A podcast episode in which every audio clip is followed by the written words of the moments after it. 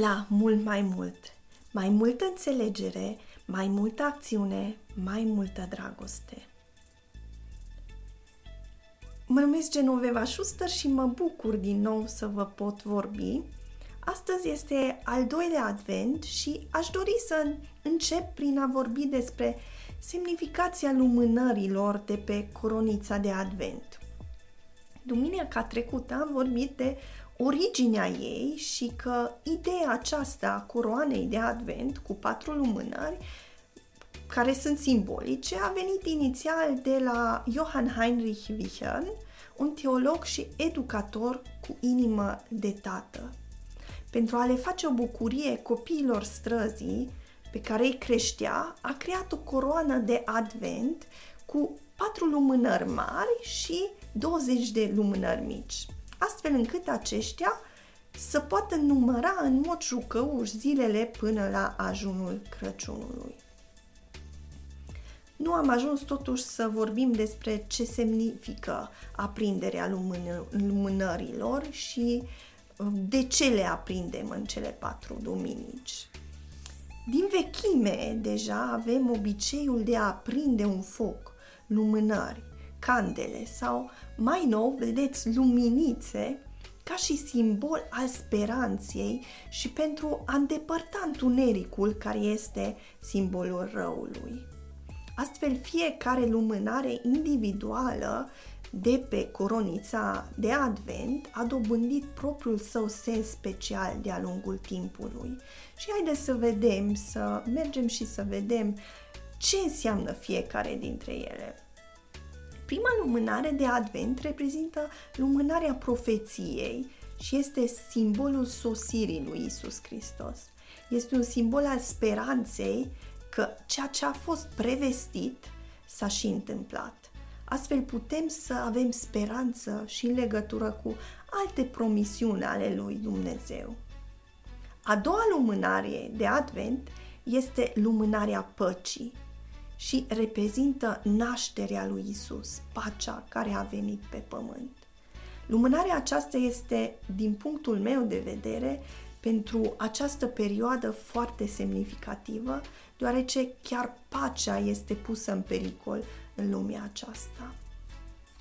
În al doilea Advent, oamenii se gândesc în mod tradițional la întoarcerea Domnului și asta înseamnă de Crăciun, creștinii nu doar sărbătoresc nașterea Fiului lui Dumnezeu, ci și promisiunea Lui de a veni din nou într-o zi, aducând pace. Prin urmare, Crăciunul nu numai că comemorează un eveniment istoric, ci aruncă și o privire plină de speranță în viitor. Mai urmează ceva, ceva bun, pace. Pacea în ebraică este cuvântul shalom și înseamnă mult mai mult decât pace, înseamnă reîntregire, belșug, armonie. Deci, revenirea lui Isus nu se referă la ceva care trebuie să ne sperie, sfârșitul lumii, ci mai degrabă des, uh, despre oameni care așteaptă ceva mai mult de la Dumnezeu și de la viață. Pentru că doar cei care așteaptă ceva de la viață nu se pierd în rutina zilnică. Ei bine, sezonul de Advent vă invită și să vă puneți câteva întrebări. Și aș vrea ca să vi le puneți din curiozitate și vouă înșivă. Ce aștept eu, de fapt, de la Dumnezeu? Ce aștept eu de, uh, în viitorul meu? Ce aștept de la viața mea? De ce? După cum am spus, dacă nu ne așteptăm la nimic mai mult, pierdem foarte mult și ar fi păcat. Așa, apoi a treia lumânare este lumânarea bucuriei și strălucește cu lumina ei ca simbol al căldurii și al gloriei.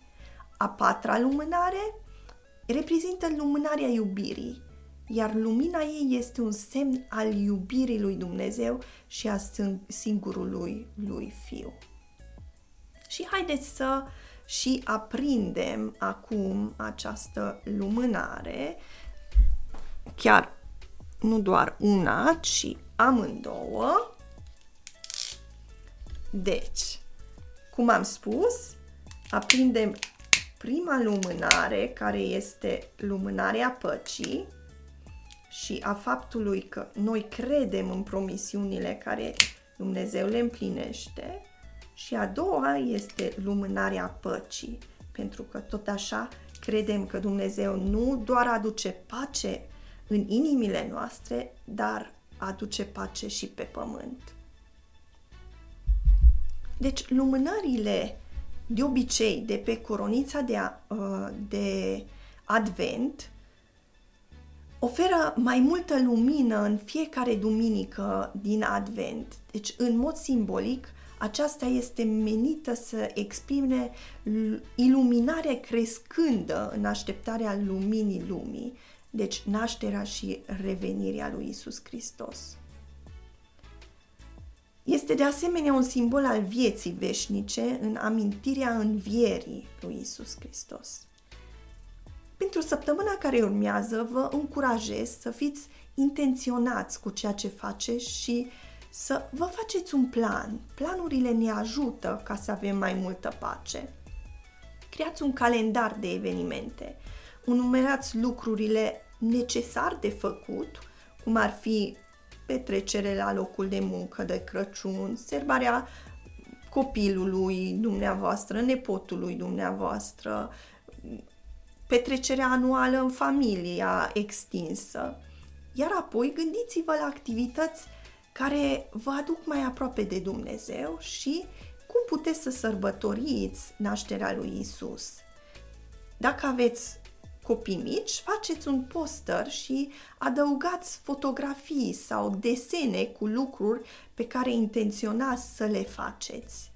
Dacă aveți adolescenți sau copii adulți, cereți să creeze un calendar online. De exemplu, Google, Google are această opțiune, un, un calendar care poate să fie e împărtășit și unde puteți să planificați și să introduceți împreună niște date sau niște evenimente pentru familia voastră. Nu planificați ceva mare pentru fiecare zi, pentru că cele mai bune tradiții sunt simple și făcute acasă. Și nu uitați să vă uitați și la ce resurse vă pun eu la dispoziție. Mergeți pe pagina noastră de Facebook și uh, descărcați-le. Tot așa, vă rog să nu uitați să împărtășiți aceste videouri, să ne dați un like și să le trimiteți și altora aceste videouri. Și vreau să vă doresc o zi frumoasă, o săptămână cu pace și nu uitați să anticipați lucruri bune, ce e mai bun vă stă în față.